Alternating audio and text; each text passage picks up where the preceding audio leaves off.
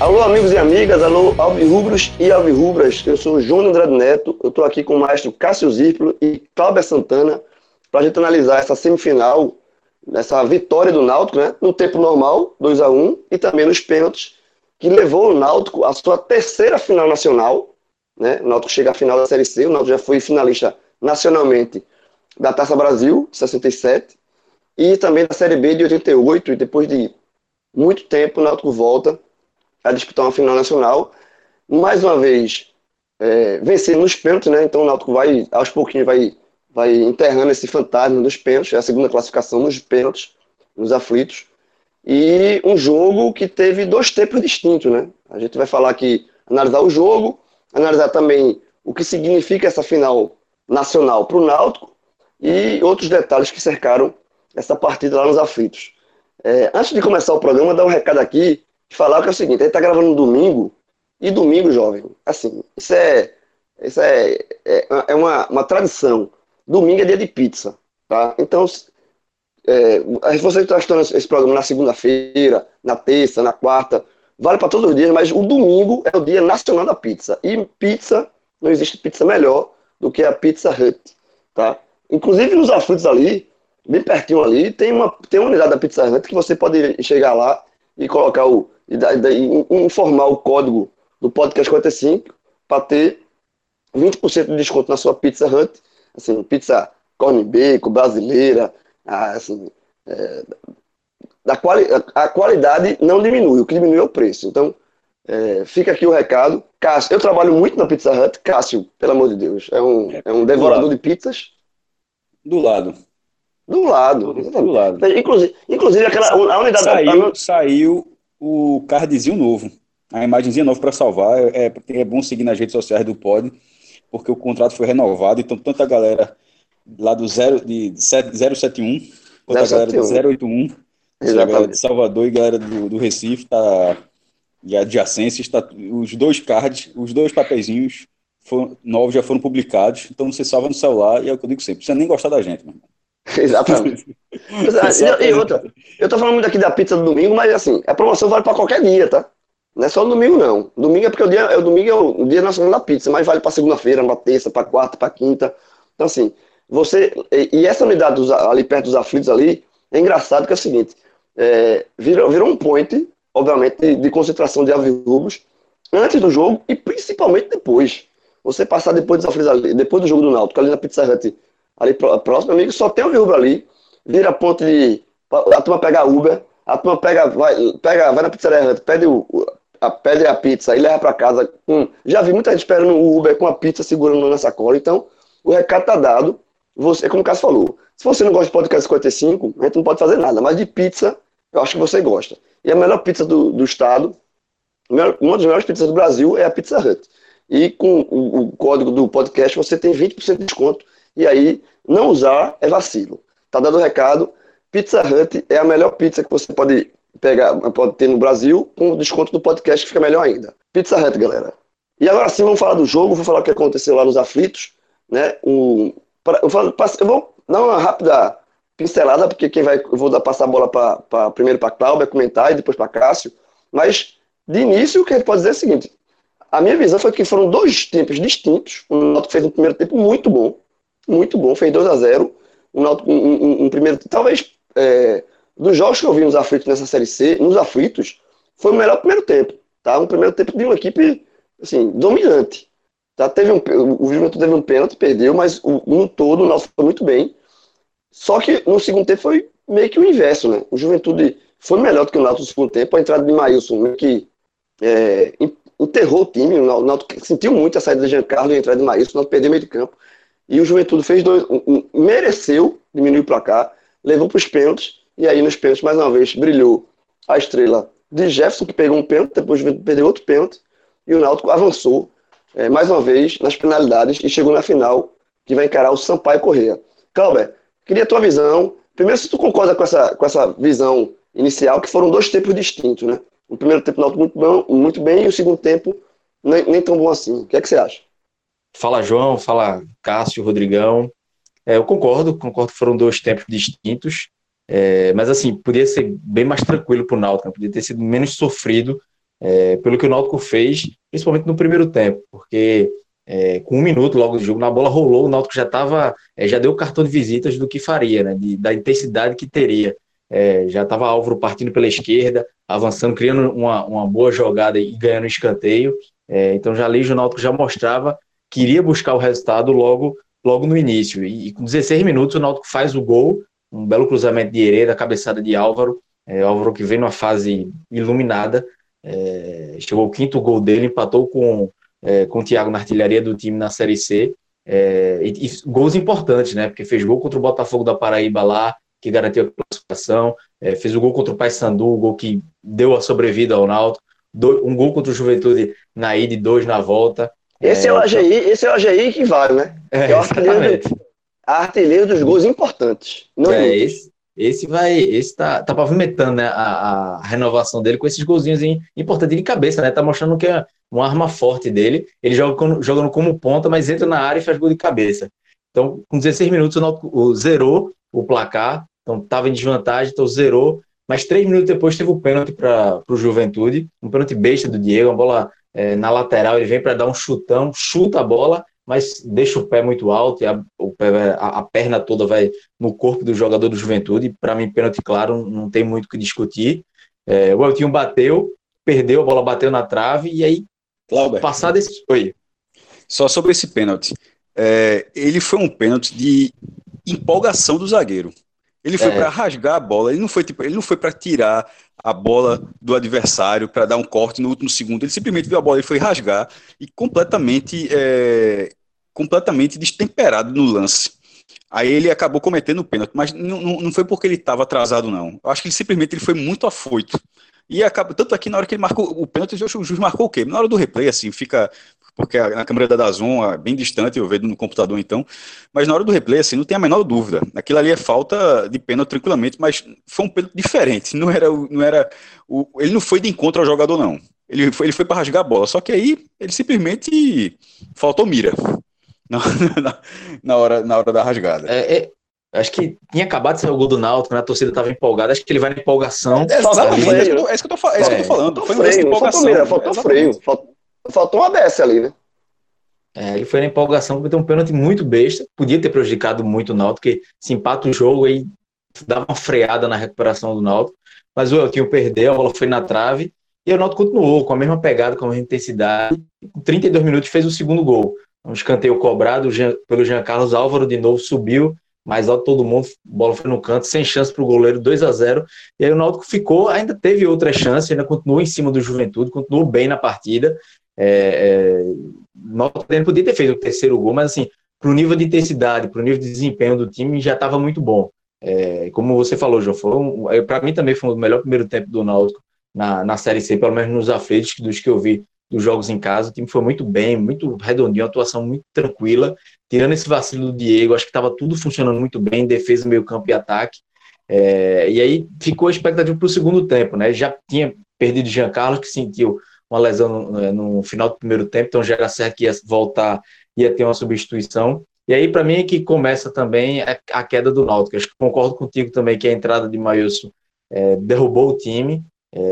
E aí, fiquei com a dúvida, será que o Dal Pozo pensou que o jogo estava tão tranquilo já que era o momento de colocar o Maílson? Porque se fosse jogo de quarta de final ou até da própria final, o Dal Pozo não colocaria Maílson depois de ficar parado 5 meses.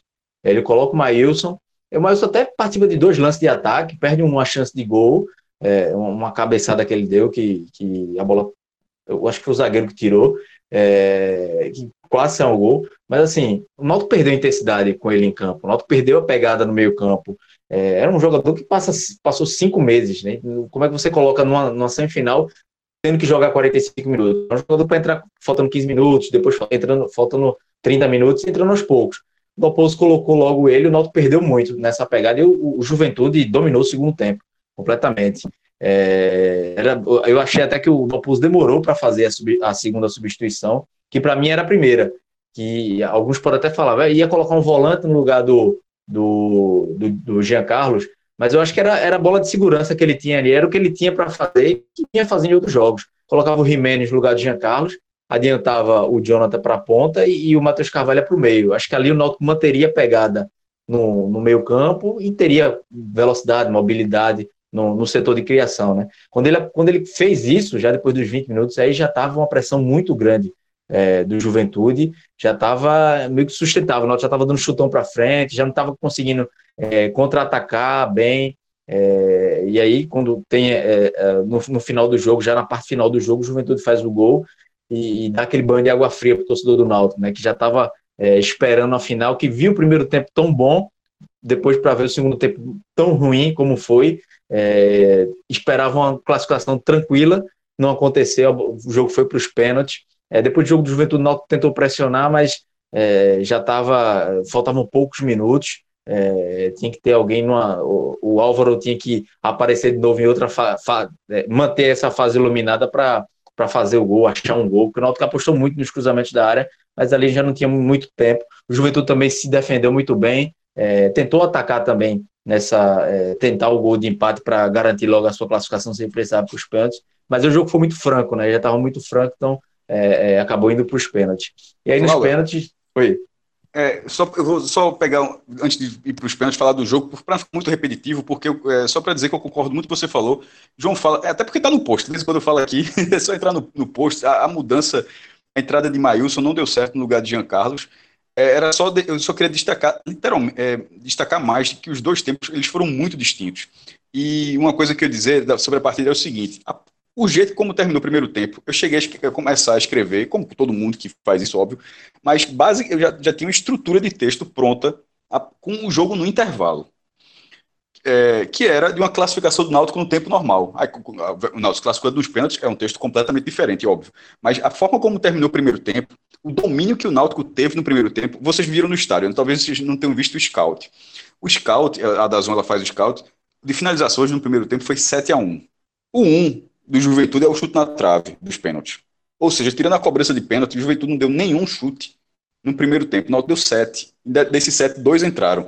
Ou seja, o Náutico virou, primeiro, que era o Juventude já sem o treinador, emprestou, literalmente isso, emprestou o treinador para Chapecoense, Marquinhos Santos, sem Renato Cajá, enfim, não parecia tão interessado depois que faz isso tudo. Mas que fazia uma partida lutando, claro, só que na hora que o Náutico vai para o intervalo, jogando muito melhor do que o adversário, uma superioridade, como o João falou, vocês dois já falaram, inclusive, que foi o melhor primeiro tempo do Náutico. Inclusive, na hora que você chuta 7 e o adversário chuta 1, tá muito claro que é isso mesmo. E você ainda vai para o intervalo com 2 gols. Assim, a estrutura de texto de uma classificação do tempo normal, eu comecei a fazer.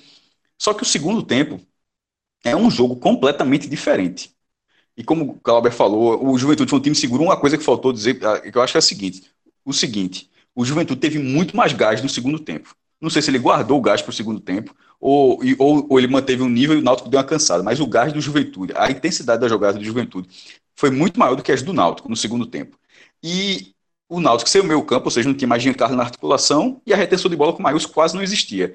O scout de finalizações no segundo tempo foi só o segundo tempo, né? 9-6 para o Juventude.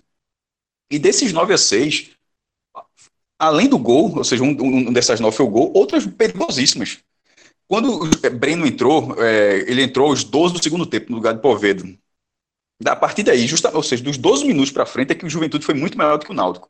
Com o Jefferson salvando 2 bolas, na hora que saiu o gol do Juventude, a parada é a seguinte. O Náutico foi muito melhor do que o Juventude foi melhor do que o Náutico. Nessa dividida, o 2-1 é justo. Se o Náutico tivesse passado pelo que ele fez no segundo tempo, com 2-0, não teria sido muito justo. O placar foi de uma justiça gigantesca, ou seja, o Náutico mereceu a vitória, mas não o suficiente para ganhar no tempo normal. E aí foi para os pênaltis, que é justamente onde Clauber parou a análise dele.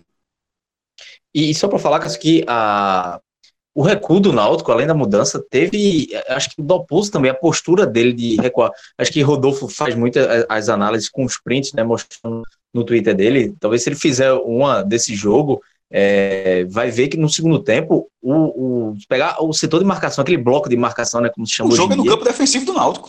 O jogo no segundo tempo é no campo defensivo do Náutico, sem dúvida nenhuma. O Wallace e acho que é Matheus Carvalho são os jogadores que mais avançados, eles estão ali na intermediária, mas assim, muito atrás da linha do meio campo do Náutico, no campo defensivo. Então só isso já mostra o quanto o Náutico estava recuado no segundo tempo, e quanto o Náutico trouxe o Juventude para o seu campo de defesa, né? Acho que foi uma postura também, eu acredito que isso foi um pedido ao Pozo, que ele altera muito, né? Tanto esse bloco baixo, bloco médio, bloco alto, que ele fala de marcar sob pressão, e o Náutico fez muito isso, marcou sob pressão, tanto lá no Rio Grande do Sul, quanto aqui nos Aflitos, no primeiro tempo, mas no segundo me recuou muito, e aí você traz o adversário com 2-0, que é um placar de besta, normalmente quando é mata-mata já é um placar mais ou menos de risco, você toma um gol, você traz, coloca o adversário completamente no jogo, e na situação que o Náutico estava, que um gol levaria a decisão para os pênaltis, aí colocou, se arriscou ainda mais, né? Podia ter matado logo o jogo, tentado matar logo no início do segundo tempo e acabava com a perreira, mas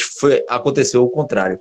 Só para falar dos pênaltis, Cássio, eu vou até pedir tua ajuda, que eu não vou lembrar de cabeça, mas assim, dois comentários sobre os pênaltis, o azar do Álvaro, do escorregão que ele bate, quando ele vai bater... Eu vou falar para você, isso é uma regra do futebol. Exatamente. Quem é o herói... Quem é herói no tempo normal, não...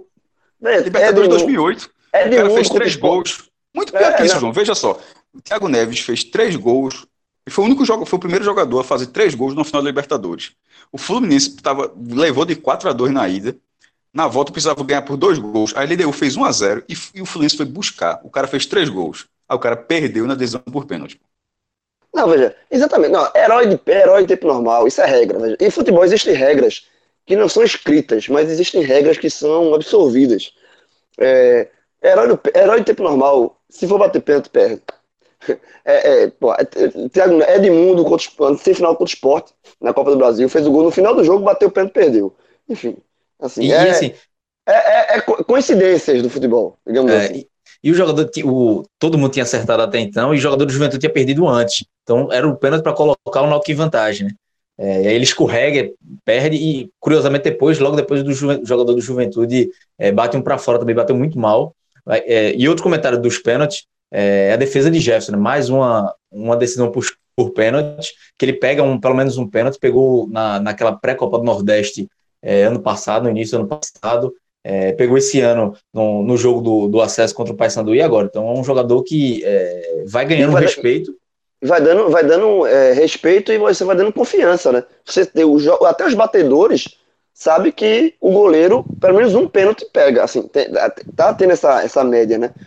Acontecia isso muito, por exemplo, o próprio Sport com o Magrão, quando ia para a decisão de pênalti, o Sport já ia contra qualquer adversário um pouco mais favorito, os batedores iam mais confiantes porque sabiam que no gol, pelo menos um gol, um pênalti o Magrão garantia.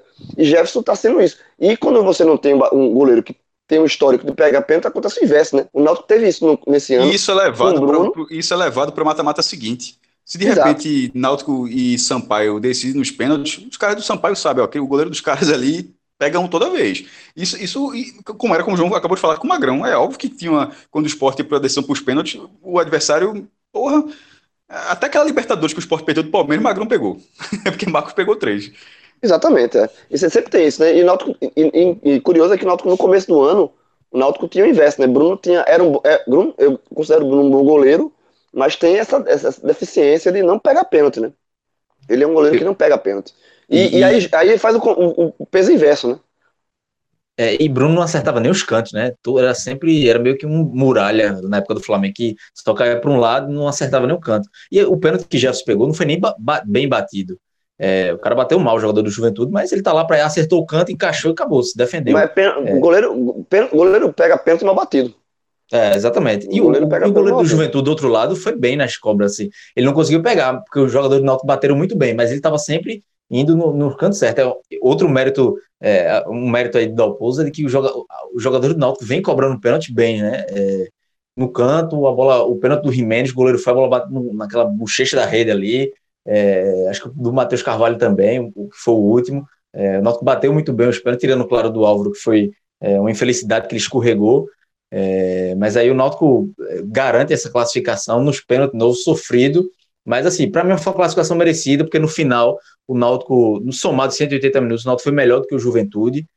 Se tivesse um pouquinho de competência lá no jogo do Rio Grande do Sul, tinha pelo menos empatado. E hoje, se não tivesse recuado tanto, se o Maílson não tivesse entrado, acho que o Náutico teria classificado logo sem precisar dos pênaltis. Mas com sofrimento ou não, o Náutico passou e vai para a terceira final nacional, né, como você disse no início do programa. Exato, eu também acho que foi uma classificação justa, somando os dois jogos. O Náutico fez um bom primeiro tempo lá em Caxias do Sul. Estava bem no segundo tempo, até tomar alguns empates. E nesse jogo dos Aflitos, a gente já analisou aqui, o Náutico fez um bom primeiro tempo e um segundo tempo abaixo, mas também por conta das mudanças, né? Então vamos falar, já para a gente amarrar essa questão do jogo em si... João, para amarrar, fala. Já falou dos pênaltis, Náutico foi a quarta série do Náutico em 2019, tinha perdido as duas primeiras, para o Santa na Copa do Brasil e para o Sport no estadual, agora ganhou duas na Série C, nas quartas com o Paysandu e semi com Juventude, e Geraldo de Fraga falou uma coisa interessante, que ele lembrou todos os outros mata-matas de pênalti de Pernambuco esse ano. O Santa com o próprio Náutico, o Santa jogou depois com o Fluminense, o Sport fez esse com o Náutico, né? O Central jogou com o Jacuipense, se não me engano são 8 mata-matas. Ele falou se algum ano tinha tido tantos mata-matas oficiais com clubes pernambucanos. Eu falei assim, eu não lembro não. Mas Cabral, o menino Cabral Neto, ex-podcast, vou jogar essa carta aqui, joga lembrou... Da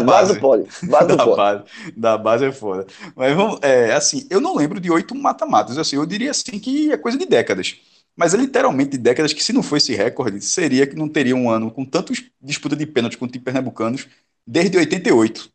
Por quê?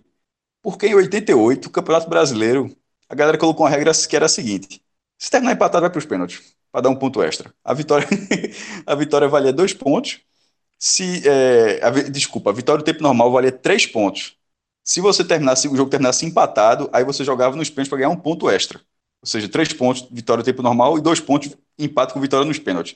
E aí, meu irmão, tu empatava o campeonato todo para ganhar esses 2 pontos. Isso aí é regra de podcast experience. Eita, é mesmo, é verdade. É regra, veja. A Celeste, no último campeonato, chegou longe assim, empatado. E o Campeonato Paulista uma vez fez pior do que isso. Um ano 2000 desse, no comecinho, que foi o seguinte. O Campeonato Paulista fez essa mesma regra, só que com um detalhe. Que se o empate fosse 0x0, não tinha ponto. O único ponto era de quem ganhasse nos pênaltis. Ou seja, se o time empatar em 0x0 e perder nos pênaltis, é a mesma coisa que perder no tempo normal. Aí é foda, né? Aí é foda. Aí tá 45, 45, ó, faz um gol aqui que eu faço lá. É o primeiro. A bronca é o primeiro aceitado. Então faz tu. Agora vamos falar dos destaques individuais. Aconteceu, viu? Teve um Palmeiras e Inter de Limeira. A galera teve um 0x0 jogando tudo triste. 90 minutos para ganhar um ponto e não ganhar nada mesmo. Vou falar dos destaques individuais. E aí, como o Náutico venceu o jogo, a gente sempre começa os destaques positivos, né? Então, Cássio, no post que tá lá no teu blog, quem foram os destaques positivos? Álvaro, ouviu, custa nada. Não, Álvaro Cássio Zirpoli.com.br, que postal hoje, eu já até escrevi no Twitter, é a maior audiência da história do blog, desde que eu voltei esse blog novo. Foi mesmo? Maior de todos, desde abril de 2018 até... Mas por quê? Qual foi a... Hã? Bom, por quê? Pesquisa, que é o que o povo não gosta. A turma acha que só eu gosto, E a turma acha que tu faz, né? Tu mais que eu faço. Queria eu, pelo amor de Deus, tava rico. Aí deu 26 mil pessoas. E agora, isso antes do jogo do Náutico, ou seja, na hora que terminou o jogo do Náutico, eu já coloquei mais 2 posts, ou seja, já tem mais gente ainda, que a gente tava gravando aqui de 10 da noite ainda. E lá no post, tá Álvaro em primeiro e Jean em segundo. Veja só, são os dois do melhor momento do Náutico, que é o momento do primeiro tempo. Eu não cheguei a fazer um pódio, não, mas se for para completar o pódio, eu vou colocar Jefferson. Porque numa disputa de pênaltis, onde o Juventude estava batendo primeiro e estava batendo melhor, foi muito importante ele fazer aquela defesa. Porque os pênaltis do Náutico, eles estavam meio assim com o Marcelo Carné quase no limite para pegar. E os do Juventude, tudo nunca teve um cara bateu no meio, Jefferson ainda ficou no meio, mas o cara ainda acertou o gol. E aquela defesa deu uma clareada, embora depois o Álvaro tenha perdido. Mas aí foi lá o cara do Juventude, Dalberto, e desperdiçou também. Enfim, não está lá no texto do blog, mas eu cito aqui para fechar o pódio, Jefferson. Então, Álvaro primeiro, Jean-Carlo segundo, Jefferson terceiro. Mas tem outras, dá para citar outro também, Hereda. O Náutico foi melhor pelo lado direito, assim, com os 2 gols, inclusive, foram cobrados por lá, só que um de escanteio e outro com a bola rolando. O cruzamento de Hereda foi muito bom no primeiro gol. Então fica com menção honrosa. Clauber, vai nesse pódio de Cássio ou tem mais alguém para citar? Não, eu fecho com o pódio e só inverto o Jefferson com o Jean-Carlo, coloco o Jefferson em segundo, porque além do pênalti, no segundo tempo, na pressão do Juventude, ele faz umas 2 defesas muito boas. Antes de sair o gol, é verdade. Que ele teve uma que ele sai, o cara sai cara a cara com ele, faz uma defesa, muito boa e salvou o Náutico antes até do empate e nos pênaltis também, né? Ele foi bem no geral na partida, mas concordo que é Álvaro, Jefferson, Jean-Carlo. No primeiro tempo eu gostei do Wallace também, assim, porque eu estava muito descrente com o Wallace pela fase ruim que ele vem vivendo. Ele não fez gol, não participou diretamente de grande jogada de gol, mas ele foi bem mais participativo do que nos últimos jogos. Acho que ele apareceu mais, deu passe, acho que deu um alento, pelo menos foi um pouco do que ele já mostrou no começo da temporada, principalmente. Mas, assim, longe de ser o Wallace pernambucano da grande fase dele. Mas, pelo menos, ele voltou a ser mais participativo, porque quando ele entrava, ele estava entrando muito mal, estava entrando disperso no jogo, errando passe besta, apagado mesmo. Hoje não, hoje ele se movimentou bem, podia ter ficado muito na área, mas saiu, ajudou no meio campo, segurou a bola quando precisou, gostei dele. Hereda também jogando bem, o cruzamento dele, mais uma assistência dele, na verdade, né? Não é nem um cruzamento, é uma assistência, vem muito bem. Acho que pelo primeiro tempo dá para destacar isso, no segundo fica difícil, porque tirando o Jefferson, ninguém se destacou. Vamos lá, então, eu concordo com as citações que foram feitas aqui, obviamente, Álvaro, né, que fez os 2 gols, Jefferson, que foi importante, de fato, com defesas durante o jogo e nos pênaltis. Jean-Carlo jogou um primeiro tempo muito bem, o Náutico, o primeiro tempo do Náutico foi muito bem, muito por conta de Jean-Carlo, e a saída dele, a queda no segundo tempo, está associado à saída dele e a entrada de Maílson, né? Você vê como uma peça modifica todo o ritmo de um time. Mas eu vou citar 2 jogadores aqui que vocês não citaram, tá? Eu gostei, menções honrosas. Eu acho que Jonathan fez uma boa partida, principalmente no primeiro tempo. Boa partida de Jonathan, assim, muito presente, tá? E um outro jogador que foi muito voluntarioso, muito, assim, dando muita opção, e mais uma vez teve a frieza de bater o último pênalti e converter, foi o Matheus Carvalho. Então, assim, só vale como menções. Eu acho que, se você for montar um pódio, o Álvaro, o Jefferson e o Jean-Carlo, eles ficam na frente. Mas eu acho que essas 2 menções, eu acho, na minha opinião, justo a se fazer, porque eu acho que a partida que o Jonathan fez taticamente foi muito interessante, e o Matheus pela entrega dele, tá? Então são 2 jogadores, e pela conversão do último pênalti, de novo com a pressão inteira, ele foi lá e converteu. Então, já que eu estou aqui, eu vou emendar também para os piores, porque para mim o pior é um simbolismo que a gente já falou aqui várias vezes, que foi Maílson. Não tem ele como entrou, não ser. Não tem como não ser. E aí é uma questão de... Porra, é um jogador que tá 5 meses sem jogar. Foi uma invenção. Eu acho que Dal Pozo, assim, inventou, sabe? Me surpreendeu. João, foi o que eu falei. O jogo tava tão tranquilo que eu acho que, assim, parecia definido. Eu acho que foi assim, olha só, ganhar ritmo. Ele não entrou só pra fechar aqui, não sei o que, entra pra ganhar ritmo com o jogo decidido. Ele não vai, obviamente, treinador nunca vai dizer um negócio desse, mas a impressão que eu tive vendo o jogo foi essa. Porque era a impressão do jogo, o jogo acabou. Esse jogo acabou, ou seja, dá pra lançar Maílson, que vai ser importante na final, ele precisa de ritmo. Eu não vi ele entrando como um jogador pra preencher uma determinada função, mas sim pra ganhar ritmo de jogo. Eu acho também, assim, a entrada dele, o Náutico afundou, porque o Náutico perdeu o meio de campo, perdeu saída de bola, perdeu preenchimento de espaço, perdeu tudo. É um jogador que tá sem ritmo. Não que, assim, muito da culpa, assim, ele tá sem ritmo. É um jogador que tá... Eu acho que o maior culpado, na verdade, foi Dal Pozo por ter inventado isso. Mas, antes de passar a palavra pra Clauber, pra ele colocar também os piores deles, assim, eu queria fazer uma menção, vocês citaram a Hereda como destaque positivo, eu concordo. Ofensivamente ele foi muito bem. Porém, defensivamente, ele vem deixando a desejar. Eu acho que ele falha muito na marcação, assim, ele às vezes ele opta pela jogada mais difícil em vez da mais fácil na defesa, e isso coloca em risco o time. Eu acho que ele isso só aconteceu no segundo tempo com o time desarrumado, João. Tá ligado? Esse é o problema. É o que você falou da engrenagem. O segundo tempo o time estava desarrumado. O primeiro tempo isso não aconteceu. Mas nesse jogo não. Nesse jogo, assim, mas já aconteceu em outros jogos, então é uma coisa que tem que se corrigir. E um outro jogador que Clauber citou aí, que foi mais participativo e tal, mas nitidamente está muito abaixo do restante do time, que é o Wallace. Eu acho que o Wallace, ele está se entregando, mas está rendendo muito pouco, assim. É um cara que, para mim, mas nem sombra do que já foi nessa temporada decisivo, Ele é, assim, é impressionante como ele luta, mas parece que o gás terminou, assim, o life de Wallace na temporada já acabou. Então, acabou, já tá no vermelho ali. E eu acho que, por mais que ele se esforce, é nítido que ele rende abaixo do resto do time. Então, só essas menções. Mas, Clauber, fala aí dos teus piores. Só sobre o Wallace, não é difícil ele estar com o life lá embaixo, não. Porque, tem que lembrar, ele não teve férias praticamente, né? Porque terminou o Náutico, foi eliminado na Série C em agosto, ele foi emprestado para o Brasil de Pelotas ano passado, jogou a Série B até o final e voltou para o Náutico. E já estava no jogo de volta dos Aflitos. Então ele não teve essa parada, não teve esse descanso, e para um jogador de mais de 30 anos como ele, uma hora ia pesar, né?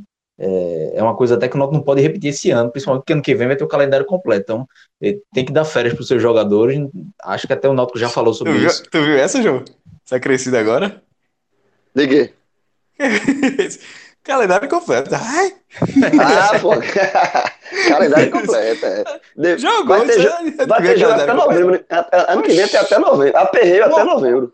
Uma hora dessa. Veja só. Agora, 22 de setembro. Pelo amor de Deus. Pelo amor de Deus. Irmão, é nervosismo demais. Tá no meio do Muruçu ainda. Bicho, tem 15 rodadas ainda. Agora, isso aqui, 22 de setembro. Ano que vem, faltam 15 rodadas para acabar o campeonato ainda. Oxi. Pelo amor de Deus, se o gás do homem não recuperar, vai ser complicado. Hoje a turma tá no final do aperreio, ano que vem vai estar na metade ainda, né? Vai estar da metade pro final do aperreio, ainda vai ter muito tempo. Muito campeonato. Mas para falar os meus piores... Muito telecast para gravar ainda. Muito.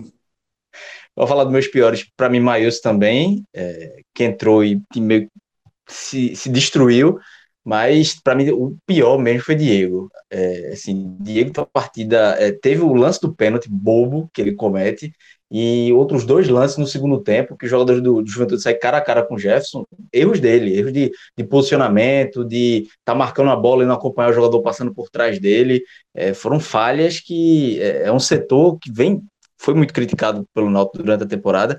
E pensando para 2020... é um setor que o Náutico vai precisar de reforços de verdade, assim, e começar o setor de quando começar contratações, se puder começar pela dupla de zaga, é necessário, porque hoje o Diego falhou uma bola, um zagueiro, não um zagueiro ruim, não foi um ano ruim, mas ele oscila muito, tanto fazer ele fazer uma partida muito boa, como fazer uma partida ruim. Hoje ele fez uma partida ruim, hoje acho que ele prejudicou muito o Náutico, então fica ele e o Maílson, para mim, como os piores. Cássio, no blog, tá como? Não, eu botei só Maílson. Quando ganha, eu tô bonzinho demais. Economizar, sim. Economizar. Mas é um estilo que eu faço. Só se fosse um jogo muito, muito tenebroso, assim. Ou seja, nós fosse... Enfim, mas nesse aí, Maílson tá... O primeiro tempo, o time tava arrumado. Ou seja, foi um desajuste, não vou dizer sabotagem, que não foi o que o Dal Pozo fez, claro, né? Mas assim, foi um desajuste do próprio time. Jean-Carlo estava morto? Não sei se estava. Então, assim, se ele tivesse para jogar o segundo tempo, aquele time provavelmente continuaria jogando melhor do que o Juventude. Foi de uma forma que se Maílson, o jogador raramente ainda faz isso, mas se Maílson fosse substituído no segundo tempo, todo mundo ia entender. Ou seja, ficou uma sinuca de bico, que também era elástico pro treinador. Raramente se faz isso, mas entrou Maílson, o time desajustou. Citando, tira Maílson, era compreensível pelo cenário da partida, mas enfim, não fez. O Náutico, inclusive, Maílson bateu um dos pênaltis e fez, né? Confesso que quando o Maílson bateu o pênalti, eu olhei para Augusto assim e fiz: irmão, tá de brincadeira, né? Tá de brincadeira. Mas o homem foi lá e fez. Então, só para encerrar e a gente tocar a bola para frente e falar da final, do que esperar na final, e Cássio tem muito vai contribuir muito com isso. Eu queria falar um ponto que ficou literalmente fora do campo, né?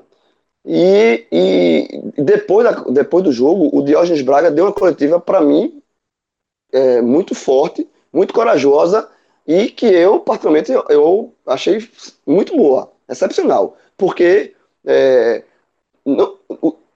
o jogo aconteceu no domingo, mas chegou a marcar na segunda-feira, porque o Ministério Público alegou falta de contingente policial, né? Falta de efetivo, né? No domingo teve o show do Bon Jovi, no Arruda, e como teve dois eventos, a polícia não teria efetivo para dar conta de dois eventos.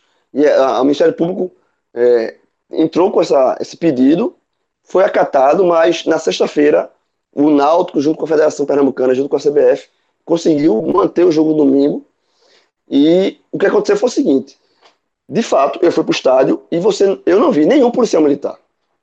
O que aconteceu, a segurança foi feita por seguranças particulares, que o Náutico contratou, e pessoas da Guarda Municipal. Não houve...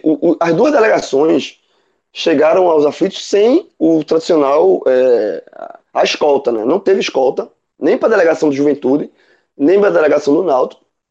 E no final do jogo, o Diógenes Braga falou que foi assim, parabenizou o torcedor do Náutico, que não teve nenhuma confusão pela forma civilizada que a torcida se comportou, e criticou essa atitude da polícia, uma atitude, até o Diógenes usou a palavra pequena, da polícia militar, como um biquinho, porque, enfim, não colocou policial para fazer o trabalho de segurança dos aflitos, e falou o seguinte, até falou o seguinte, ó, se for para fazer essa má vontade, no próximo jogo não precisa ter não, tá? Então, assim, primeiro assim, vou dar minha opinião. Eu acho que a declaração do Diógenes Braga foi muito corajosa, muito interessante, e eu assino embaixo. Eu acho que a atitude que a Polícia Militar fez, e respaldada, obviamente, pelo Estado, foi uma atitude irresponsável, mesquinha, e, assim, muita gente questiona se eventos como jogos de futebol, que são eventos privados, tem que ter a segurança do Estado. Isso é uma outra discussão, mas o fato é que sempre tem, sabe? Sempre tem policial militar fazendo a segurança de todos os jogos. E aí, de uma hora para outra, porque houve esse impasse aí, a polícia militar resolve não mandar nenhum policial militar fazer essa segurança. Eu acho que foi uma irresponsabilidade, uma mesquinharia, e que bom que a torcida do Náutico se comportou, de fato, de forma ordeira, o que prova que, se o cidadão quiser e o cidadão se colocar na sua plenitude de cidadão, sabe, não precisa de PM. Tá, não, se o cidadão se comportar de uma forma decente, não precisa de policial militar, porque muitas vezes a polícia militar intimida. A própria presença da polícia militar já é uma coisa meio aterrorizante. Tá? Então, assim, dando minha opinião aqui, eu acho que foi um absurdo o que a polícia militar fez, e aí se abre leque para muita discussão. A partir do ano que vem não tem polícia militar em jogos de futebol, é uma outra discussão, mas não pode acontecer dessa forma que aconteceu. Tá, foi uma forma, repito, sem irresponsável. Aviso, né? Ou seja, as pessoas... Sem aviso. Aconteceu, não teve cadê a polícia? Não teve escolta. As delegações, os clubes chegaram sem escolta. Tá? E assim, foi um jogo de uma torcida única, não tinha torcida da Juventude no estádio. E a torcida do Náutico, assim, obviamente se comportou de forma tranquila. Mas, se não fosse, sabe? Se fosse um jogo de... Se fosse um jogo contra o Paysandu, ou contra um jogo de mata-mata, assim, eu acho que... Assim, foi de novo. Assim, eu acho que durante a semana, tanto o Estado, o responsável pelo Estado, o governador, também o governador, o vice-governador, o governador viajando, alguém responsável pela polícia tem que se pronunciar. Porque o que foi feito hoje assim, de uma forma ridícula e, de novo, irresponsável. Alguém, se vocês quiserem falar sobre esse assunto, tá aberto aí. Eu acho que foi uma vergonha, assim, para a PM, da forma como as coisas aconteceram hoje, né? De não ter escolta, policiamento quase zero nas redondezas dos aflitos. Assim, não sei, não duvido nada que tenham torcido para que tivesse acontecido uma coisa grave para provar. Olha aí, a gente disse que era para o jogo ser segunda, para dizer meio que ter razão, mas ainda bem, graças a Deus, que não aconteceu nada. E no final ficou feio para a PM, porque... E tem até um vídeo do Jornal do Comércio no Twitter, que eles saem dos aflitos, vão direto pro Arruda, né, pro show de Bon Jovi, e aí, quando eles estão chegando, tem muito policial militar, Rocan, sei lá o que tinha, mas já nas redondezas do Arruda, e nos aflitos não tinha. Então, e assim, um show que não apresentava esse perigo todo de segurança. Claro que precisava de segurança, assim como o jogo precisava. Mas fazer o que a PM fez hoje, não mandar praticamente policiais para os aflitos, foi vergonhoso. E acho que a resposta de Diógenes foi muito boa. De que quiser ir no próximo jogo, se tiver que ir com birrinha, com picuinha, é melhor nem ir. Aí deixa com a guarda municipal, com a segurança privada do Náutico, mas claro que o ideal é ter a polícia, é ter o batalhão de choque, principalmente nos arredores. A gente sabe que muitas vezes os problemas em Pernambuco acontecem nos arredores, nos terminais integrados, mas hoje aparentemente foi bem tranquilo. No final do jogo teve 3 invasões, mas assim, os próprios jogadores do Náutico, eu vi os caras tirando os torcedores, voltando. O árbitro viu um print de uma súmula, não sei se é verdade, mas acredito que seja, o árbitro relatando as invasões, mas dizendo que os torcedores foram identificados e foram levados para a delegacia. Então isso já tira o peso de uma possível punição. Então, no mais, foi assim, o Náutico saiu no lucro, saiu bem, tranquilo, ficou feio no final para a PM, né? Ficou feio para a Polícia Militar. Evandro Carvalho também mandou algumas mensagens para os repórteres que estavam no estádio, dizendo que vai cobrar isso do governo, vai cobrar isso da polícia, porque hoje foi um absurdo o que aconteceu e não pode se repetir, porque foi um risco grande. Graças a Deus não aconteceu nada, mas o risco de acontecer uma tragédia, uma coisa foi pior... Uma decisão burra, velho. Veja só, Paulo Câmara tomaria uma decisão dessa. O governador do estado, eu acho improvável, certo? Por que eu estou dizendo que é uma decisão burra? Porque eu acho improvável que ele tenha tomado. Se ele tomou, aí é muito óbvio que é uma decisão burra. Mas eu estou considerando que ele não tomou. Então, é uma decisão burra porque o rebuliço disso aí é óbvio que vai chegar no governador. Eu estou considerando que não foi dele, certo? Ou seja, eu estou tratando que uma decisão dessa, o governador seria incapaz de dizer, não vai ter policiamento no jogo do Náutico, não. Não faz o menor sentido, nunca aconteceu. Aí, de repente, o comandante, sei lá, quem que dentro da polícia, dentro do comando da segurança pública do Estado, teve uma decisão dessa. E achar que isso não vai causar um rebuliço a esse ponto, de que isso não vai ter uma consequência, de que isso não vai ter uma cobrança no dia seguinte. Meu amigo, é difícil.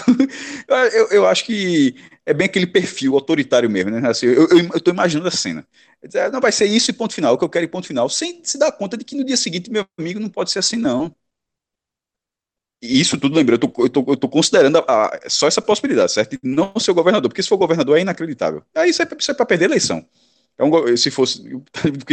Esse é o cara que, por picuinha, tira o policiamento de um jogo. Ou seja, não dá. Então, não dá para acreditar que partiu dele. No caso, partindo de alguém abaixo, o amigo não foi longe de ser inteligente. Foi longe de ser inteligente. Ganhou o quê? Que queda de braço essa decisão ganhou? Nenhuma. Ganhou antipatia. Ganhou uma cobrança que provavelmente haverá, deixou a vida em risco de muita gente, numa coisa que não acontece, ou seja, não houve uma preparação para, essa partida não terá. É simplesmente começa a partida e não tem. Cadê a segurança? Não foi feito escaldo? Como assim? Se acontecesse qualquer coisa no ônibus do Juventude, no ônibus do Náutico, assim, não faz o menor sentido. Assim, pouquíssimo inteligente essa decisão. Eu não estou nem falando em termos de segurança, porque isso é óbvio. Eu estou falando assim, em termos de, assim, de cair, de comando.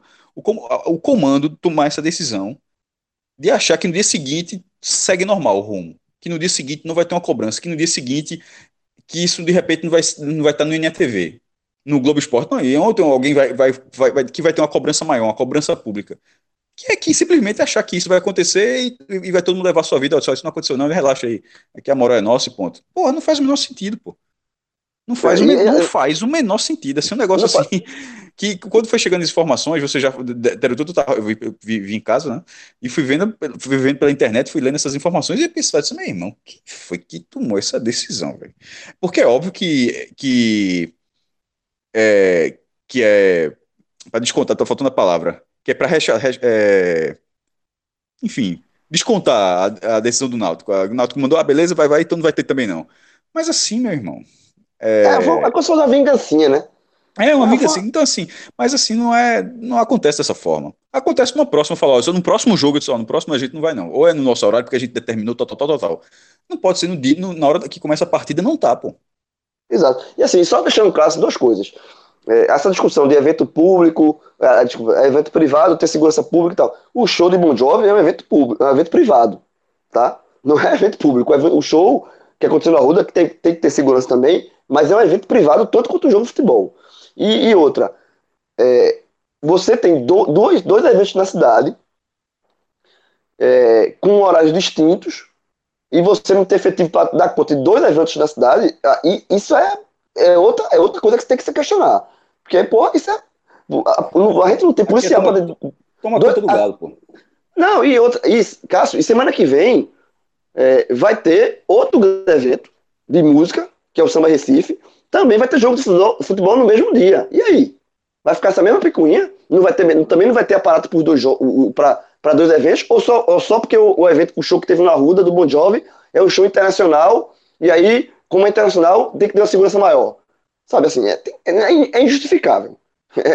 Eu tô esperando uma coletiva de imprensa da polícia, ou do governador, ou de algum responsável, para tentar justificar o injustificável. Porque semana que vem, esse cenário de um jogo de futebol e um evento musical vai acontecer. O horário deve ser o mesmo, 18 horas de domingo, porque é o horário que a DAZN vai transmitir, ela não concorre com os jogos da primeira divisão, então ela não bota o sábado, o horário dela é domingo. Assim, vai ser 18 horas, vai ser a mesma coisa. Então, não é o tipo de coisa que vai chegar no dia e dizer que não pode, não. Isso tem que ser bem antes. Exato.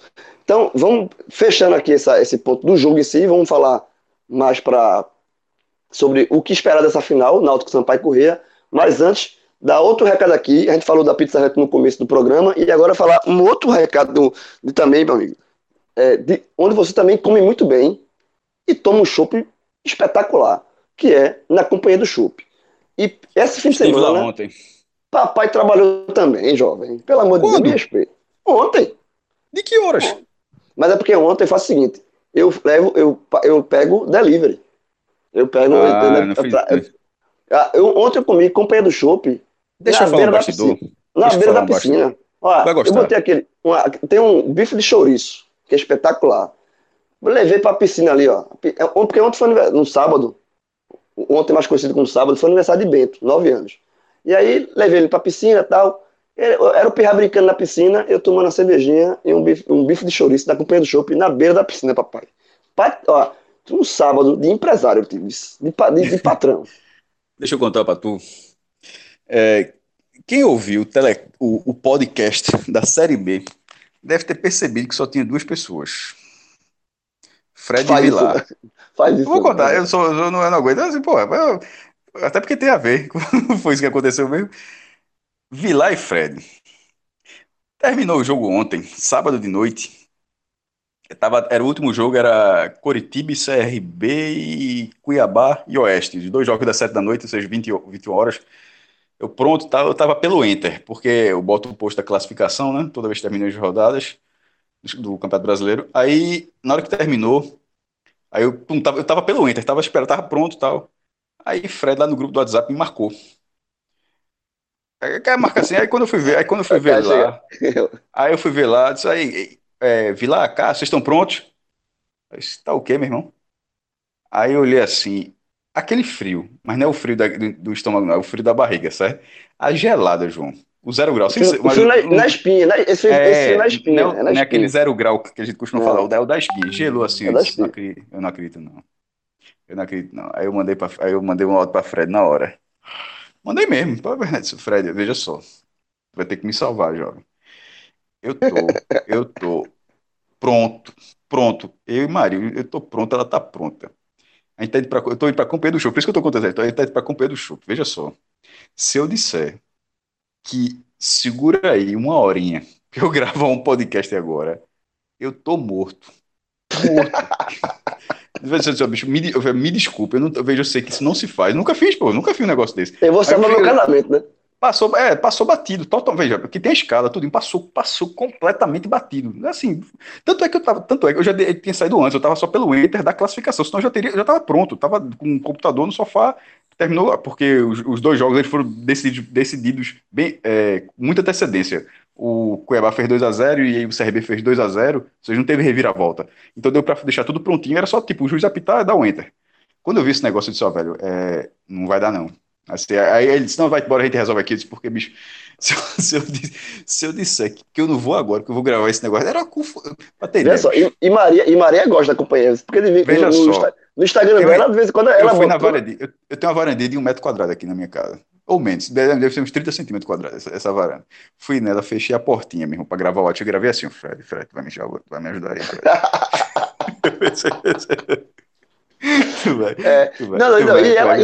E ela gosta da companhia, porque de vez em quando eu sigo ela no Instagram. Lá, quando chegou lá, é direto. Ela manda foto. Eu ganhei o ponto, eu trouxe pra mim o pontinho. Disse, ó, lógico, já, trabalhar em casa, vamos trabalhar. Vamos tomar esse ponto. Eu falei assim, totalmente. Eu disse, ó, eu tô errado. Não era pra eu estar aqui, não. Eu tô errado. Eu esqueci de uma gravação. E disse que, como a gente já tava pronto, que não tinha como. Aí o cara ganha 3 pontinhos, né? Assim. E aquele pênalti lá do campeonato de 88, que se for empatado ainda ganha o ponto extra do pênalti. Ganha o ponto extra.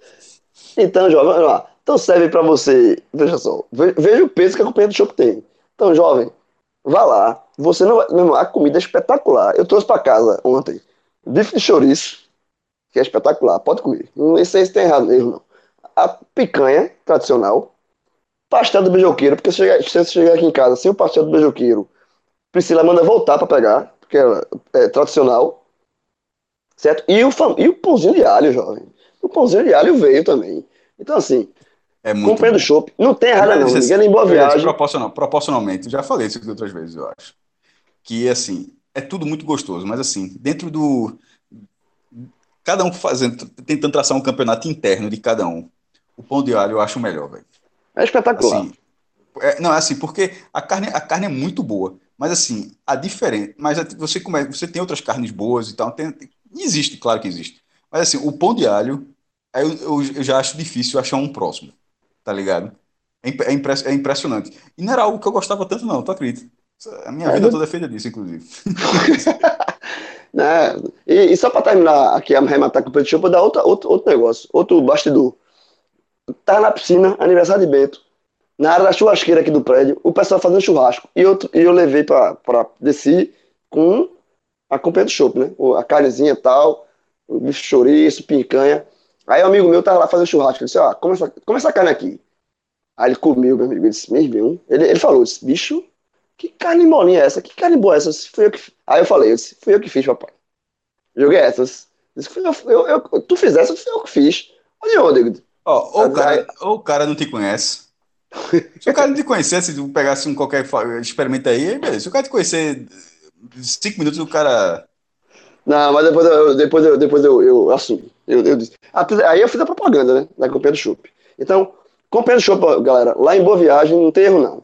Bota, não sabe como é que chega? O Wazezinho. Aqui, ó, Cia do Chope, chega lá. Chopinho espetacular, comida de primeira. E agora vamos falar dessa final. Afinal de contas, o Náutico chega pela terceira vez, né, numa final nacional, como a gente já falou aqui. Taça Brasil 67, perdeu pro Palmeiras, mas foi pra Libertadores, né, na época como vice-campeão, na Libertadores de 68. Foi vice-campeão também na Série B de 88, perdeu a final pra Inter de Limeira, né, mas também subiu, dos times subiram naquela época pra Série A, e agora o Náutico busca esse seu primeiro título, tem a terceira chance, um título menor da Série C, mas é um título nacional, contra o Sampaio Corrêa. Isso está se referindo a finais, né? Porque ainda teve o vice da Série B de 2011, mas foi nos pontos corridos. Pontos corridos, não, finais. E aí o Náutico vai pro Sampaio Corrêa, esse aí, meu amigo, isso é patrão da Série C. E aí, Cássio, queria que você falasse também um pouquinho, o que é que tem o que é que você preparou para o blog dessas finais do Náutico, o que é que representa pro Náutico essa final com o Paio que trabalha com Série C? Primeiro, é preciso dizer que a final não será nos Aflitos. A final será em São Luís. Importante, é. Porque o Náutico foi o líder da primeira fase e o Sampaio Corrêa foi o vice-líder. Inclusive, o Sampaio vice-líder teve uma campanha melhor do que a do líder do Grupo B. Ou seja, nesse momento, Náutico e Sampaio Corrêa são, de fato, os 2 melhores times da competição, os times que mais somaram pontos na competição desde sempre, essa edição de 2019. Mas o regulamento da Série C, ele determina que os mandos de campo de cada fase é a soma da fase anterior, ou seja, o das quartas vale a primeira fase, o da semi, primeira fase, quartas, e o da final, primeira fase, quartas e semi. E o Náutico estava na frente do Sampaio até essa semifinal, até perder aquele jogo do Juventude. A bronca é que o Sampaio, na ida, o Sampaio ganhou do Confiança, em Aracaju. Aí o Sampaio acabou dando lá e lô no Confiança, os dois estavam empatados, Náutico e Sampaio estavam empatados com o Náutico na frente do saldo. E aí, no final, terminou com o Sampaio, no geral, após 22 jogos, 18 na primeira fase, mais 2 das quartas e 2 da semi, o Sampaio fez, com 22 partidas, tem 12 vitórias, 5 empates e 5 derrotas, com 28 gols a favor e 21 gols sofridos. Tem 41 pontos, 3 a mais do que o Náutico, que é justamente a diferença foi o jogo da ida da semifinal. O Náutico com 31 pontos, com 11 vitórias, 5 empates e 6 derrotas. 29 gols a favor, um ataque melhor do que o Sampaio, mas 23 gols sofridos. O ataque com 2 gols sofridos a mais do que o Sampaio. Ou seja, o Sampaio tem o mando de campo na volta e só. Não tem gol qualificado, não tem vantagem do empate. E o regulamento é o mesmo que a gente teve nessas últimas 2 fases. Vale a soma de pontos, somando o mesmo número de pontos, vale o saldo, igualando o saldo, pênalti. Dito isso, e assim, a ida no próximo domingo, né? Assim, agora é extraoficial, é uma questão de lógica, ainda não foi confirmado, não que eu tenha visto, mas dia 29, domingo, 6 horas, Náutico e Sampaio nos Aflitos, não sei, acho que o Náutico não vai levar para a Arena de jeito nenhum esse jogo. Tu acha, João, que leva para a Arena, que tem esse risco? Chance zero.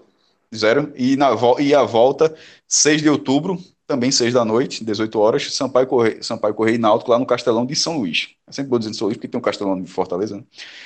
O que significa, agora a pergunta de João, o que significa essa final? Vamos lá. Inclusive esse post anual, eu vou ler o que eu coloquei assim. Tem 2 frases do Sampaio e 2 do Náutico. Se o Sampaio ganhar... Antes de dizer isso, é importante falar o seguinte. Essa final, obviamente, já garante o título nacional Nordeste. Assim, é óbvio. Sampaio Corrêa e Náutico, ela garante o 16º título nacional da história do futebol nordestino, considerando todas as competições nacionais oficiais organizadas pela CBF ou pela CBD, que era a CBF até 1979, aí, que era a Confederação Brasileira de Desportos, aí muda de nome para a Confederação Brasileira de Futebol.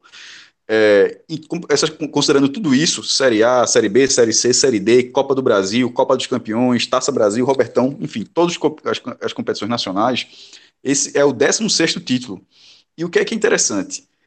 É o 4º nos últimos 3 anos, todos em divisões inferiores. Em 2017, o CSA ganhou a Série C, aí em 2018, o Ferroviário do Ceará ganhou a Série D, e o Fortaleza ganhou a Série B, e agora em 2019 uma Série C com o Sampaio e o Náutico. Ou seja, a galera começou a empilhar nessas divisões aí, há 3 anos o número era 12, e agora já subiu para 16. Se o Sampaio for campeão, o Sampaio se isola como o clube com mais títulos nacionais do Nordeste. Voinho é foda, tem que, se isso acontecer. Eu respeito o Sampaio. É foda mesmo, Voinho é chato demais.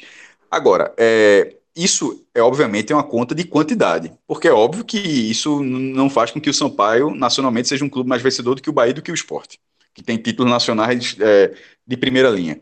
Mas em quantidade... Aí é inquestionável, quantidade é número, pô. Quem tem mais? Esse tem mais, ponto. Você vai discutir isso. A discussão seguinte é se você dá é o peso que você dá. E é óbvio que eu também não dou o mesmo peso. Mas em quantidade é uma coisa que não tem discussão. Se o Sampaio ganhar, vai ser o clube da região com maior número de títulos nacionais. Chegaria a 4, porque ele ganhou a Série B em 72, a Série C em 97 e a Série D em 2014. E aí entra o segundo tópico sobre o Sampaio, que é o seguinte... Se o Sampaio ganhar, essa vai ser a primeira vez que o Sampaio vai ser campeão brasileiro sem que a divisão seja a última. Isso é muito louco, né? Isso é interessante. Porque, veja só, eles ganharam a B, a C, a D, como é que pode? Porque quando o Sampaio ganhou a B em 72, acabava na B. Quando ele ganhou a C em 97, o campeonato acabava na C. Quando ele ganhou a D em 2012, acabava onde, patrão? Na D, não tem problema. O que vale é a taça ali, ó, na sala de troféu. Exatamente. Eu falei 14 ou 12, porque na verdade a Série D foi em 12, caso eu tenha dito 14 aqui. Mas enfim, ou seja, mas agora não. Se ele ganhar a C, não vai ser a última divisão. Vai ter ainda existe a quarta. Eu estou querendo dizer o seguinte, porque aí o torcedor do Sampaio, o que valeria mais, esse ou a Série B de 72? Tá ligado? Mas enfim... Só respondendo a Série B de 72. Mas só para dizer que teria essa curiosidade. Agora vamos para o Náutico. Lembrando que o Sampaio, para chegar aqui, ele tirou no mata-mata, ficou em segundo na primeira fase e tirou São José, que foi o mata-mata do acesso, e na semifinal tirou Confiança. Já o Náutico, se for campeão, vai ser o primeiro título nacional do Náutico. Como o João falou, esses vice-nacionais, o Náutico tem um vice da Taça Brasil, que desde 2010 ele é equiparado ao título brasileiro da Série A. Enfim, um campeonato, então o Náutico é vice-campeão brasileiro da Série A de 67, através da Taça Brasil, e tem dois vices da Série B, em 88 e 2011. Quem é que passou por uma situação bem semelhante recentemente? O Fortaleza. O Fortaleza, inclusive muito pior, porque o Fortaleza tinha dois vices da Taça Brasil em 60 e 68, tinha dois vices da Série B em 2002 e 2004 e ainda tinha sido vice da Série C, perdendo para o CSA em 2017. Ou seja, o menino Fortaleza, ano passado, 2018, tinha cinco vice-campeonatos, mas aí ganhou a Série B, ou seja, finalmente entrou, se tornou o 10º campeão brasileiro do Nordeste, que é o segundo ponto do Náutico. Se o Náutico for o campeão da Série C de 2019, o Náutico será o 11º time do Nordeste a conquistar um título nacional. Quem é que já foi campeão nacional aqui no Nordeste? O Sampaio com 3, vou dizer só sem esmiuçar muito. Sampaio 3, Sport 3, Bahia 2, Guarani de Sobral 1 pela Série D, ABC 1, Série C, Botafogo da Paraíba 1, Série D, Santa Cruz 1, Série C, CSA 1, Série C, Ferroviário 1, Série D e o Fortaleza, Série B, ou seja, o Náutico seria o 11º. E isso faria com que se o Náutico ganhar, Pernambuco chega a 5. Aí Pernambuco, que já está isolado, começa a abrir vantagem. Hoje, por estados, Pernambuco está na frente tendo 4, e logo atrás vem Maranhão e Ceará, os dois estados com 3 títulos. Aí, nesse caso, Pernambuco iria para 5. Por outro lado, se der o Sampaio, o Maranhão empata com Pernambuco. Aí fica 4-4. Só que, um detalhe, 4 só do Sampaio, ou seja... Só do Paio.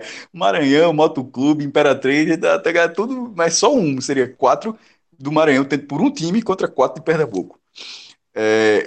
E sobre esse jogo, Sampaio e Náutico. Esse jogo já aconteceu 3 vezes em 2019. Agora, esse é o problema. Eu tenho certeza.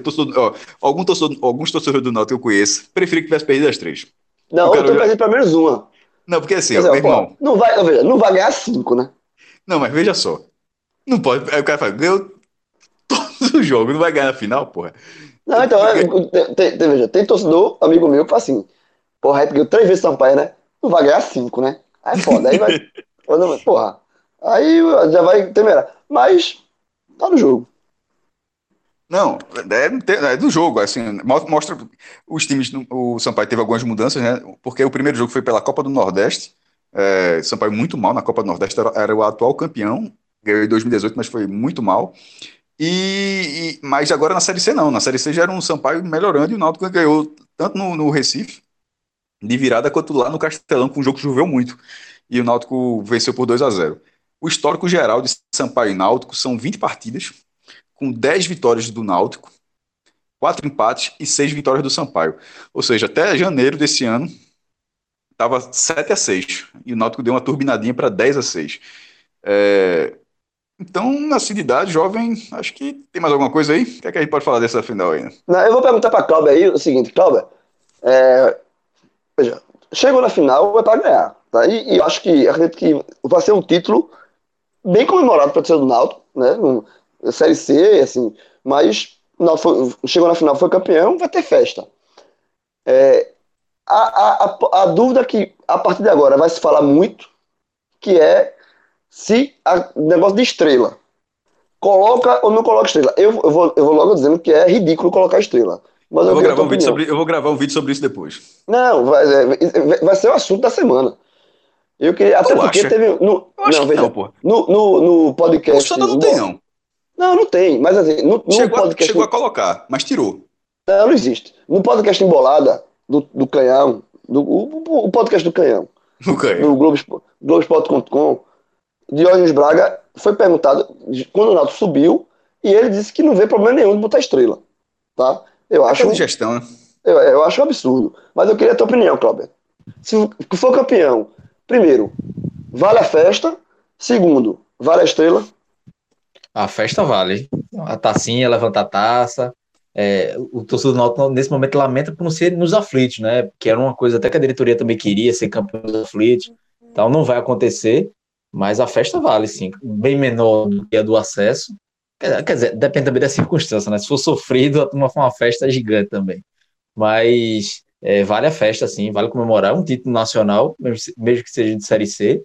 vale o troféu, mas assim, a estrela eu sou contra também, eu não colocaria, eu acho que o troféu na sala de troféus vale mais do que a estrela, acho que comemora, faz a festa, vai ser um título histórico pro Náutico, porque vai ser o primeiro nacional, então vai ser sempre lembrado, se o Náutico conquistar outro, vão sempre falar que o primeiro foi essa Série C, da forma que foi na volta aos aflitos e tudo mais, mas assim, a estrela eu já acho demais, não mexeria nisso agora não, espero que a diretoria também esqueça esse negócio de estrela, deixa isso quieto, se conquistar um título maior de Copa do Brasil ou Série A ou qualquer outra coisa, de Série B eu já acho questionável, imagino de Série C, então eu não colocaria estrela não. E eu vou dar um argumento muito assim, para mim é um argumento que define essa questão de estrela. Eu acho que você colocar uma estrela no escudo significa um título que você se orgulha e que você gostaria de ter de novo, tá? A Série C, ninguém quer ser bicampeão da Série C.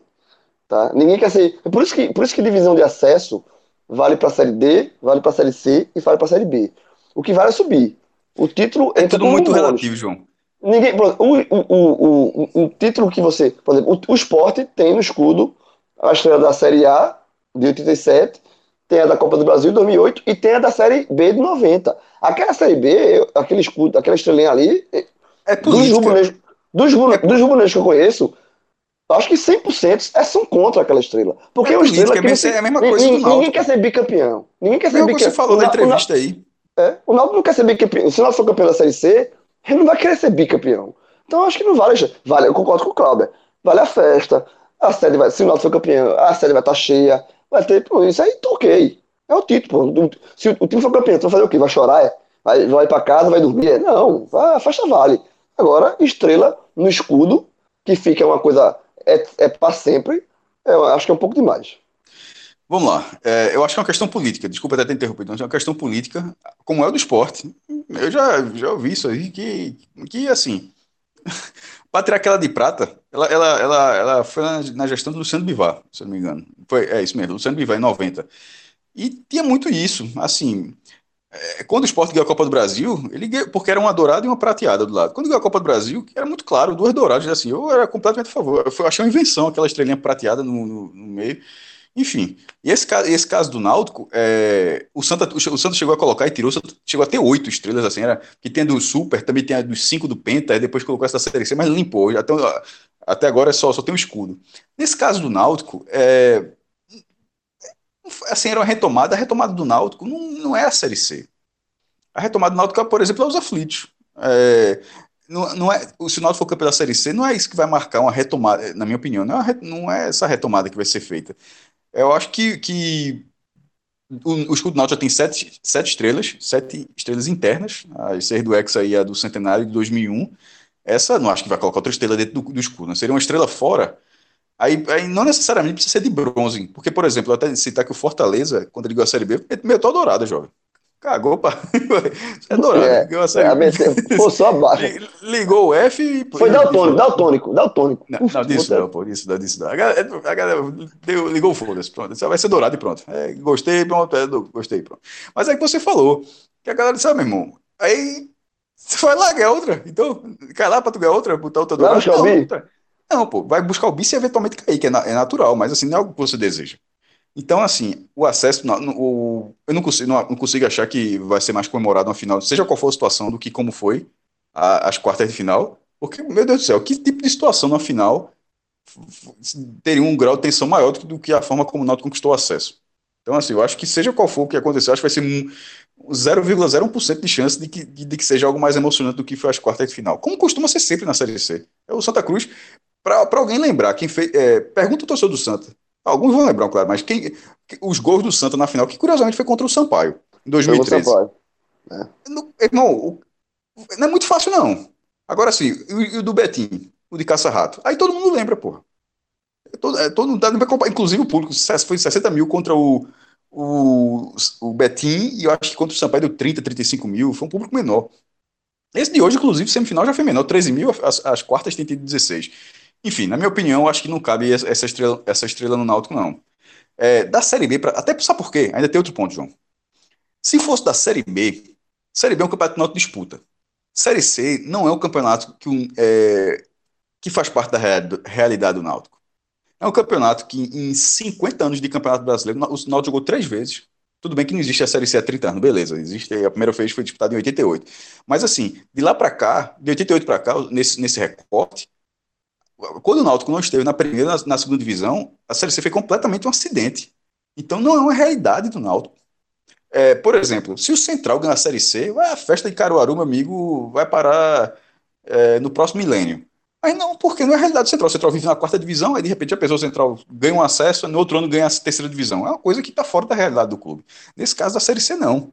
Nesse caso da Série C, o Náutico na 3ª divisão é só você pegar o histórico de campanha de temporadas do Náutico, que é algo acidental. Então, o Náutico já fez tantas outras campanhas, aí de repente achar que essa aqui é a marcante, eu não vejo muito sentido, não. Veja só, mais do que a estrela, não vai ter a taça é ótima, você dá a volta olímpica e vai colocar no memorial do clube, ótimo, não precisa levar aquilo, se o Náutico ganhar a Série B, aí eu já fico calado. A Série B eu acho que já cabe, porque a Série B é um campeonato que o Náutico já disputou N vezes, acho que vai ser a 21ª em 2020, se eu não me engano, já bateu 2 vezes na trave, foi vice uma vez com o final, vice em outro momento com pontos corridos, e se eventualmente ganhar a Série B, ele seria campeão de um campeonato de pontos corridos, um campeonato de 38 rodadas, um campeonato com times muito mais pesados. Seria uma conquista interessante. Aí beleza, essa não, o Náutico é maior do que a Série C, resumindo. Eu acho também, concordo assim, enfim, se inventar de colocar estrela é só política, é algo que por sinal essa diretoria, não é o perfil dessa diretoria, né? Bem lembrado, assim, por isso que embora o Diógenes tenha falado isso, mas não é o perfil do que eles custam, a forma da atitude deles até hoje também não. Até agora a diretoria ela tem trabalhado para o Náutico e ela não tem esse perfil de ser assim, egocêntrica, sabe? De querer marcar essa gestão, não sei o quê. Os marcos dessa gestão já estão aí, a volta dos Aflitos, o título da Pernambucano tirando. O jejum, então, o possível título da Série C, então os marcos falam por si só, não precisa colocar uma estrela para dizer que essa estrela fui eu que conquistei, a minha diretoria que fez isso. Não é o perfil dessa diretoria, então eu acho que não, enfim, torço para que não aconteça, mas, enfim, vamos ver se o Náutico vai ser campeão, porque do outro lado tem um Sampaio Corrêa, que inclusive... Mas vamos deixar em cima do muro, não? Vamos deixar em cima do muro, não? Eu já falei. Eu acho que o Náutico tem mais time que o Sampaio. Quando tava tinha os telecasts da Série C, né? Como tem o da Série A, da Série B, a gente fazia o da Série C amanhã na rodada. Em um desses programas, na primeira fase ainda, eu disse, tá lá gravado, para quem quiser buscar, pode buscar. Eu disse, o Paio vai ser campeão da Série C. Tá lá escrito. Mas não, tá lá gravado. Não ia ser frouxo dessa, não. Eu falei. Veja, você é um cara que entende futebol, você é um cara que é o maior apurador que eu conheço. Isso eu já falei 3 vezes, e é o que eu acho mesmo. Eu respeito o Paio. Tô dizendo que é o maior apurador do mundo, não. Tô dizendo do que eu conheço, certo? mas assim, bicho, não vem com essa conversa, não. Falando da realidade. Não. O Sampaio pode ganhar a final, porque primeiro, o Sampaio é copeiro. Só que o time do Náutico é melhor do que o Sampaio. É melhor. Veja, é isso que eu vou falar. Por bola, no escolha morre, hoje eu diria que o Náutico é favorito para ser campeão. E foi melhor em todos os jogos. Eu respeito demais o histórico do Sampaio. Não, veja só. Eu tô brincando. Na volta no Castelão. E até isso. Na volta, quando tiver umas 40 mil pessoas no Castelão, 39 mil sabe que é taça. No Campeonato Brasileiro. Exato. Vai ter um 1.000, 2.000 do Náutico ali e que vão estar na expectativa. E essa volta do Castelão... Tirando as crianças do Sampaio, os adolescentes do Sampaio, até porque o último título é de 2012, os adolescentes do Sampaio, eles já têm essa vivência. E isso dentro do clube, isso faz diferença. Pô. E essa final, o fato dessa final não ser nos Aflitos, porque o Náutico decidiu a vaga, o acesso contra o Paysandu dos Aflitos, decidiu a final contra o Juventude dos Aflitos e agora... Pela primeira vez nesse mata-mata da Série C, nesses mata-matos, o Wallace de fora. Então é uma situação nova para o Náutico também. Essa questão de ter que fazer o placar em casa e segurar fora. Tá? Então é uma situação diferente. Tudo bem que esse time do Náutico ele se comporta muito bem fora de casa. A gente já falou isso aqui. O Náutico é um time que se comporta bem fora de casa, mas é uma final. Um Castelão lotado, enfim. Eu acho que bola por bola, time por time, eu acho que o Náutico é mais time do que o Sampaio. Eu acho que o Náutico tem esse peso aí, eu acho que o Náutico é favorito nesse sentido. Mas, e aí eu não tô falando, não tô tirando onda, não tô falando sério, eu respeito demais, demais o histórico do Sampaio Corrêa na Série C. Tá? É um time que tem histórico de campeonato nacional e tem casca. E o clube se fortalece. Terceiro acesso dos caras nessa década. É, com isso. Então, Clauber, o que é que tu acha? Quem é o favorito? Rapaz, eu acho que o Náutico é um pouco favorito. A turma tá com melindre aqui, viu? A turma tá com melindre. É, porque assim, apesar do Náutico ter vencido 3 vezes Sampaio, mas foram contextos diferentes. Assim, na Copa do Nordeste era outro Sampaio, era outro time, era um time muito ruim. No jogo da ida, na primeira fase, o Sampaio já estava se organizando, mas o Náutico foi lá e venceu bem. E no da volta, o Sampaio já estava classificado. Ainda assim, o Sampaio foi um jogo muito duro contra o Náutico venceu de virada. Então, eu acho que o contexto é bem diferente e as duas equipes chegam em seus melhores momentos, né? Acho que vão ser 2 bons jogos. Eu dou um pouco de favoritismo para o Náutico, mas uma diferença pequena. Porque 60-40. Rapaz, eu colocaria... tá, 60-40. Tá aceitável. Tá aceitável. É assim, e o Sampaio é um time bem arrumado também. É um time que... o João Brigato, o treinador, é um time que é bem organizado, se defende muito bem, assim como o Náutico. Assim, eu acho que vão ser 2 bons jogos, um pouco de favoritismo para o Náutico, mas eu também respeito esse retrospecto do Sampaio, porque eles, e principalmente decidindo em casa, com esse histórico que eles têm, se vencer por 2-0 aqui, por exemplo, se o Náutico vencer por 2-0 nos Aflitos, não vai achando que vai chegar lá e tá com o título ganho, não, porque lá são outros 500. Cássio, percentual, vai encerrar o programa, 60-40 ou um pouco mais? Pouco menos. O Náutico é favorito, mas não é favorito tipo tá com a mão na taça, não é isso não. Eu disse que eu acho que é um time melhor, só isso. 50-55? 57-43. É um gigante. Eu somei até aqui, vai ver se estava errado. Tá vendo se não estava errado. Tá certo, Jovem. Se tu errar a matemática, a gente tá fudido. Erro demais, meu. Tu falando aqui, eu acabei de fazer uma correção no blog nesse momento aqui. Então tá bom. Rodrigão, tem quanto de programa aí, Rodrigão? 1 hora e quanto? 1h20. Pronto. Ó, eu quero ver torcedor do Náutico reclamar dessa vez. Veja só, o show de Bon Jovi não acabou ainda não, meu irmão. Uma hora dessa aí. Bon Jovi acabou, pô. O show de Bon Jovi acabou. Caralho. Eu quero ver torcedor do Náutico reclamar. Isso aqui foi um... Acabou. Inclusive, 38 mil pessoas no Arruda, no show do Bon Jovi. Como é? 38 mil pessoas no Arruda. Maior público do ano no futebol pernambucano. O maior público do ano no futebol pernambucano foi Sport Náutico. Isso é uma vergonha, inclusive. Sport Náutico, na Ilha do Retiro, 27 mil pessoas. Assim, E a turma tava querendo, calculou pra ver se dava tempo de sair do jogo e pra Bon Jovi. Eu pensei também. Mas aí o meu vacilo foi não ter... comprado ingresso, confusão, cara. Enfim, vou passar a régua aqui. Rodrigão, se tu quiser terminar aqui com uma música de Bon Jovi, pode terminar. Um abraço, Clauber, um abraço, Cássio. Até a próxima. Mete aí um Bon Jovi aí pra turma terminar chorando as pitangas. Abraço.